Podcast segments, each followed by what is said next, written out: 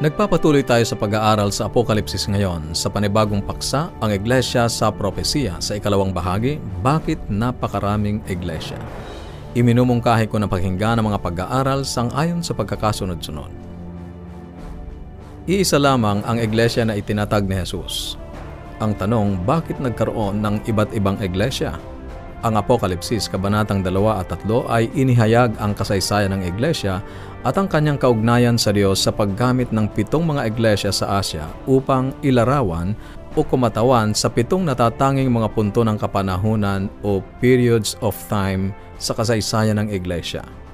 Ang unang kapanahunan ay kinakatawanan ng iglesia sa Ephesus. Pinuri sila ni Jesus sapagkat hindi nila hinayaan ang mga huwad na tagapagturo. Sangayon sa Apokalipsis, Kabanatang 2, Talatang 2, Alam ko ang inyong mga gawa, ang iyong paggawa at pagtitiyaga, at hindi mo mapagtiisan ang masasamang tao, at sinubok mo ang mga nagsasabing sila ay mga apostol. Ngunit sila'y hindi gayon, at natuklasan mo silang pawang mga sinungaling.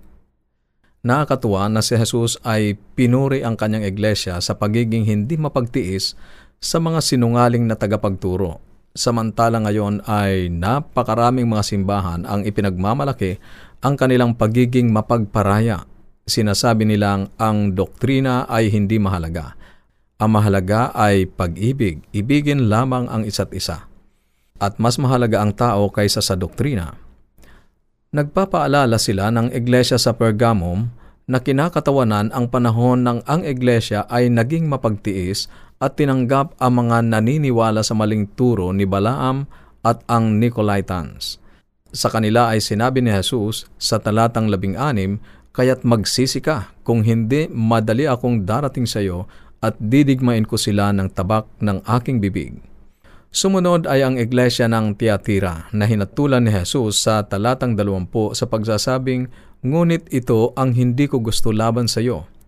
Pinahintulutan mo ang babaeng si Jezebel na tinatawag ang kanyang sarili na propeta at kanyang tinuturuan at nililin lang ang aking mga lingkod. Hindi lamang nila pinagtiisan ang mga taong naniniwala sa maling doktrina.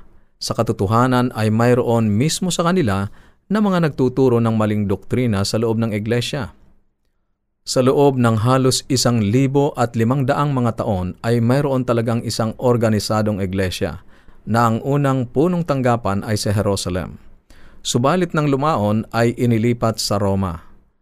At tulad ng ating napag-aralan na, ang iglesia ay unti-unting napasok ng maraming mga maling turo hanggang ang iglesia sa Roma ay tuluyang nabaon sa kadiliman noong panahon ng Dark Ages o madilim na kapanahunan. Ang unang doktrinang nawasak ay ang ebanghelyo na pinalitan ng huwad na ebanghelyo ng kaligtasan sa pamamagitan ng mga gawa, kagaya ng ang iglesia ay magpasimulang magturo na ang mga hintil ay dapat munang tuliin upang maligtas, sangayon sa mga gawa, Kabanatang 15, talatang 1. Noong panahon na tinanggap nila iyon, ang iba pang mga katotohanan, kagaya ng kalagayan ng tao sa kamatayan, impyerno, ang Sabbath, bautismo at ang iba pa ay kasamang nasira. Ngunit nakakatuwa na ang unang doktrinang naisauli ay dumating sa kapanahonan ng Iglesia ng Sardis, ang mga tinawag na nadaramtan ng maputi, na walang iba kundi ang puting balabal ng katwiran ni Kristo. Noong 1500, si Martin Luther, isang paring Romano Katoliko, ay natuklasan mula sa kasulatan na tayo ay naliligtas sa biyaya lamang at hindi ng mga gawa. Ang simbahan ng Roma ay itinuro na tayo ay naliligtas sa pamamagitan ng biyaya at mga gawa. Si Luther ay nagprotesta at sinabing ang Biblia ay nagsasabing sa pananampalataya lamang. Sumagot ang Roma sa pagtuturo ng kanyang mga tradisyon na kanyang inaangking tumatayong kapantay din ng Biblia. Sinabi ni Luther na ang Biblia lamang ang tanging pinagmumula ng katotohanan para sa Iglesia. Sinabi ng Roma, ang Biblia ay hindi sapat.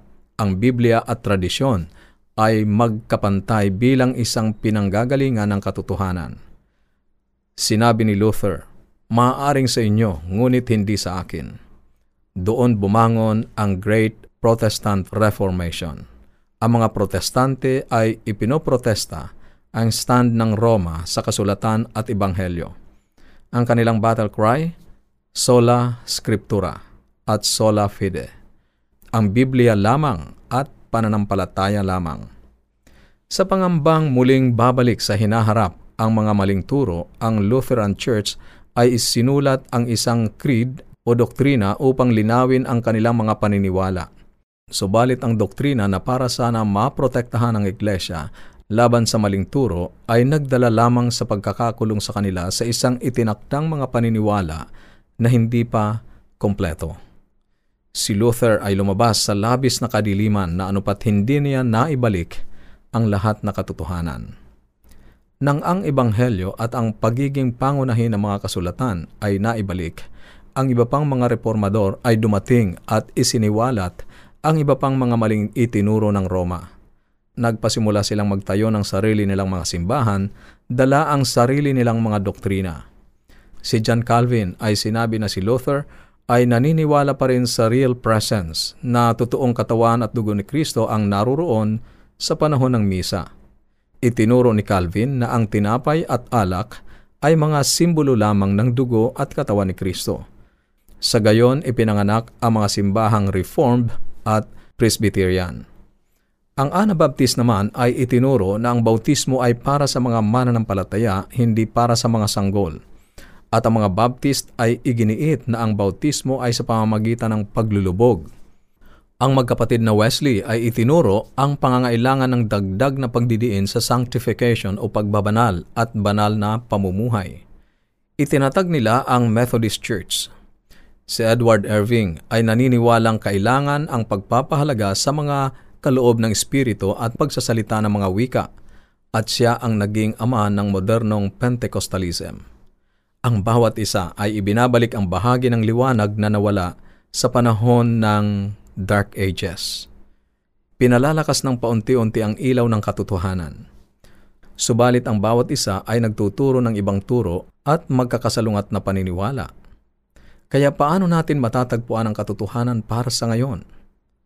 Ngayon ay ang period na kinakatawanan ng Iglesia ng Laodicea ay ang huli sa pitong mga iglesia. Tiyak, isasauli niya ang buong katotohanan. Iisipin mong taglay niya ang lahat ng ito. Subalit ang Laodicea ay malahininga.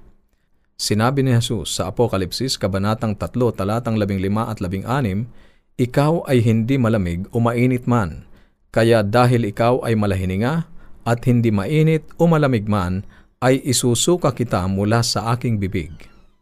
Dito ay inilalarawan ni Jesus ang tatlong uri ng mga tao, ang mainit, ang malamig at ang malahininga. Ang mga mainit ay ang mga nasa loob ng iglesia ng Diyos at mga maiinit para sa Diyos, mga tapat. Sa kabilang banda, ang mga malalamig ay wala o nasa labas ng iglesia at alinman sa laban sa Diyos o walang pakialam. Ang ikatlong uri, ang malahininga ay ang mga nasa loob pa ng iglesia sapagkat sila ay inilarawang nasa bibig pa ni Jesus. Subalit wala silang init para sa Kanya. Ang kanilang mga buhay ay hindi sumasang-ayon sa kanilang mga paniniwala. Sila ay malahininga. Sinabi ni Jesus, isusuka kita mula sa aking bibig. At kapag ginawa niya iyon, dalawang grupo na lamang ang matitira, ang mainit at ang malamig. At iyon ay ang paghuhukom. Iyon ay ang pagdadalisay ng Iglesia ng Diyos. Ang pag-aalis sa mga nag-aangking sumusunod sa kordero bagamat sa totoo, ang sinusunod nila ay ang hayop na kahawig ng kordero. Ang aklat ng Apokalipsis ay tinawag na kapahayagan ni Heso Kristo. Gayunman, si Jesus, ang ulo ng kanyang iglesia, ang katawan, at kung gayon, ang Apokalipsis ay kapahayagan ni Kristo at ng kanyang iglesia na binubuo ng tunay na mga mananampalataya, ang mga sumusunod sa kordero saan man siya pumunta. Kapag naunawaan ng Iglesia ang kahalagahan ng paghuhukom na nagpasimula noong 1844, mapagtatanto nila na ang paghuhukom ay nangangailangan ng kautusan at ang kautusan ng Diyos ay ang sampung mga utos. Iyon ay magdadala sa huling capstone na kukumpleto sa Reformation na pinasimulan ni Luther sapagkat ibabangon nito ang kautusan ng Sabbath bilang paalaala na sapagkat ang Diyos ang manlalalang ng langit at lupa, siya rin ang tagapagbigay ng utos at siya rin ang tagapagligtas. Ang ikapitong iglesia, ang Laodicea, sa wakas ay tatangkilikin ang mensahe ng tatlong anghel at ipahahayag sa buong sanlibutan ang oras ng paghuhukom ng Diyos ay dumating. Ang ebanghelyo na inihayag ni Luther sa wakas ay yayakapin ang kautusan ng Diyos. Alalahaning ang panghuling atake ni Satanas ay laban sa mga sumusunod sa kautusan ng Diyos, ang sampung utos at nananatiling tapat kay Jesus, ang Ebanghelyo. Sangayon sa Apokalipsis, Kabanatang 12, Talatang 17, at Kabanatang 14, talatang 12. Ito ay magdadala sa atin sa sunod na tanong. Maari bang kahit na anong denominasyon ay maging visible o nakikitang katawan ni Kristo? Sinagot ng Biblia ang tanong na yan sa Apokalipsis, Kabanatang 12. Ang pamilyar na propesiyang ito ay inilalarawan ang isang pangkalawakang pagbabaka sa pagitan ni Satanas at ng Iglesia ng Diyos. Ang babae ay simbolo ng Iglesia, ang dragon ay si Satanas na tinangkang patayin si Kristo ang binhi ng babae mula pa nang siya ay maipanganak, sangayon sa talatang apat. Tila siya ay nagtagumpay doon sa krus, subalit si Jesus ay bumangon mula sa libingan pagkatapos ng tatlong araw at umakyat sa langit sa trono ng Diyos, sangayon sa talatang lima, at nakahandang ibigay ang pamatay na dagok sa ulo ng ahas, sangayon sa Henesis, Kabanatang 3, talatang 15 Sapagkat hindi na niya kayang abutin si Jesus, itinuon ni Satanas ang kanyang pag-atake sa iglesia. At ang ahas ay nagbuga mula sa kanyang bibig ng tubig sa babae na gaya ng isang ilog upang tangayin siya ng agos. Apokalipsis, Kabanatang 12, Talatang 15. Ang tubig, sangayon sa propesiya, ay sumisimbolo sa mga tao na pinukaw ng dragon na naglunsad ng isang mapumuksang pag-atake laban sa iglesia na magtatagal ng isang libo dalawang daan at anim na pong mga taon. Tinukoy na natin ang panahong ito na ang Dark Ages o madilim na kapanahunan ng pag-uusig ng kapapahan na ipinagpatuloy hanggang 1798 nang ang nakamamatay na sugat ay kanyang matamo at ang iglesia ay nawala ng kanyang kapangyarihan na makapang-usig sa mga sumasalungat sa kanya. Ngayon ay mahalagang tandaan na sa panahon ng isang libo dalawang daan at anim na pong mga taon ng pag-uusig, ay iningatan ng Diyos ang kanyang iglesia. Sangayon sa talatang anim ng Apokalipsis, Kabanatang 12, tumakas ang babae sa ilang at doon ay ipinaghanda siya ng Diyos ng isang lugar upang doon siya ay alagaan nila ng isang libo dalawang daan at anim na pong araw. Sa pagtatapos ng panahong iyon noong 1798, ang Diyos ay gumawa ng isang bagay na mahalaga sa ating pag-aaral ngayon. Sa talatang labing anim, ngunit ang babae ay tinulungan ng lupa at ibinuka nito ang kanyang bibig at nilamon ng ilog na ibinuga ng dragon mula sa kanyang bibig. Iyon ay ang pagkupkup ng Amerika sa mga pilgrim. Ipagpapatuloy natin ang ating pag-aaral sa susunod. Kung ikaw ay may mga katanungan o nais mo ng mga babasahin o ng mga aralin sa Biblia na aming ipinamimigay, maaari kang tumawag o i-text ang iyong kompletong pangalan at address sa ating mga numero sa Globe 0917-5643-777, 0917-5643-777, at sa Smart 0919-0001-777, 0919-0001-777, at ang ating toll-free number 1 800 132 20196 1-800-132-20196. Maaari ka rin magpadala ng mensahe sa ating Facebook page, facebook.com slash awr Luzon, Philippines. Facebook.com slash awr Luzon, Philippines